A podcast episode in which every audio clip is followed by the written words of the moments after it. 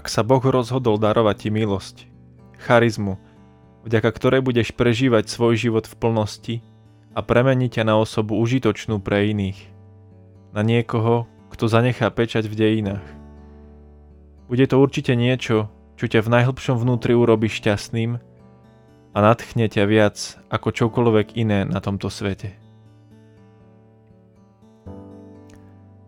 Dnešné moje zamyslenie zverím žene, ktorú si veľmi vážim. Pre jej vieru a to, čo dovolila urobiť Bohu zo svojho života. Pre mňa je jedným z reálnych potvrdení toho, čo svätý Otec dnes píše. Hovorím o matke Elvíre, zakladateľke komunity Čenakolo.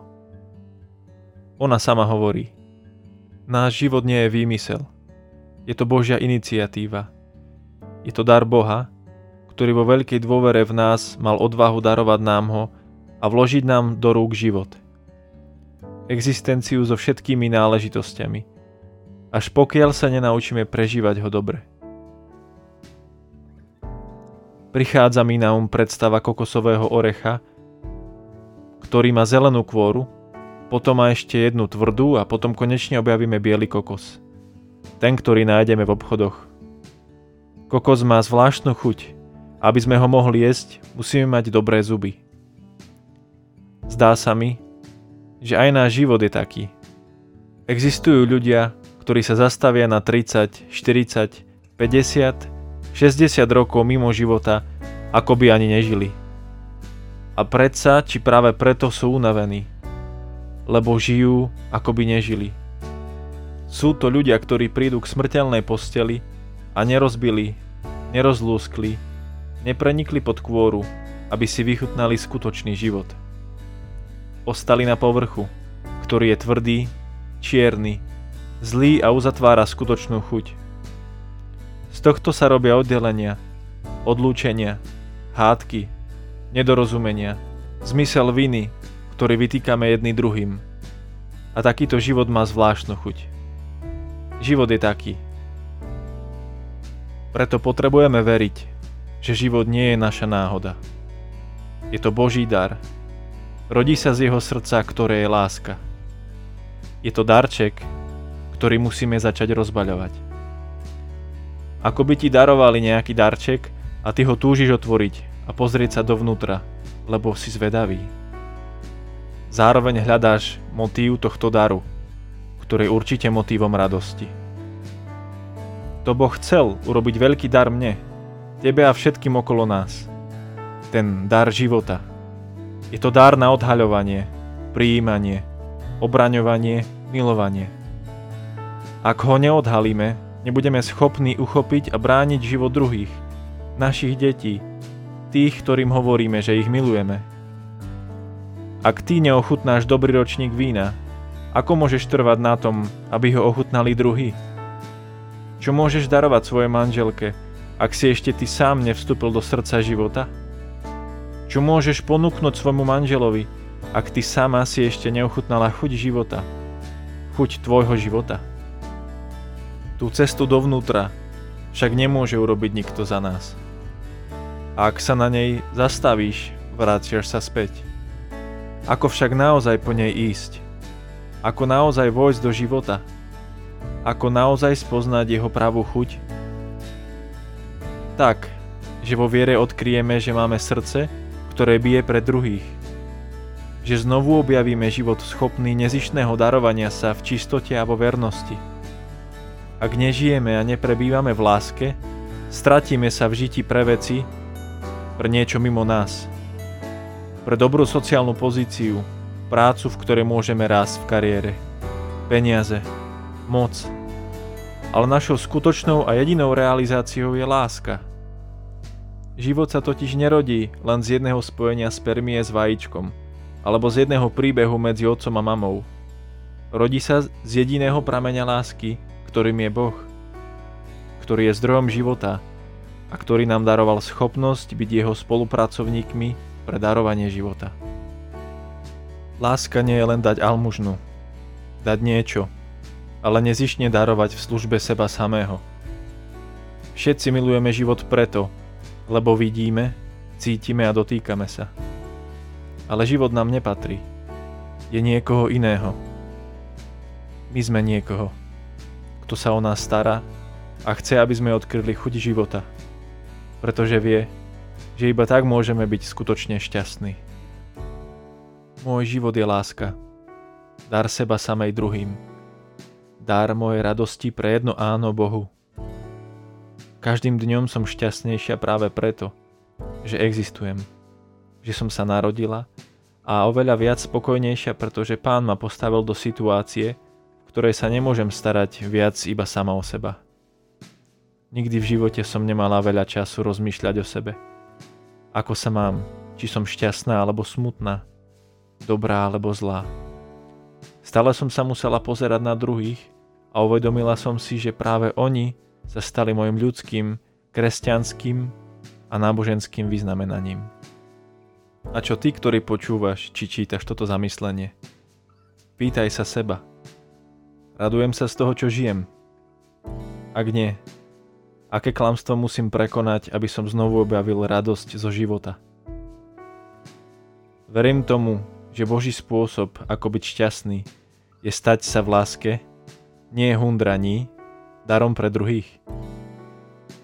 Komu a v čom konkrétne dnes darujem seba samého? raz vojsť do tvojich nádvorí. Hľadieť ti z očí do očí.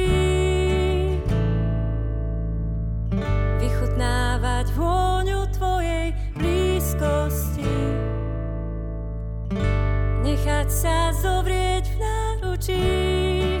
Túžim, túžim za svoj do tvojich nádvorí hľadieť ti z očí do očí. Vychutnávať vôňu tvojej blízkosti. Nechať sa zovrieť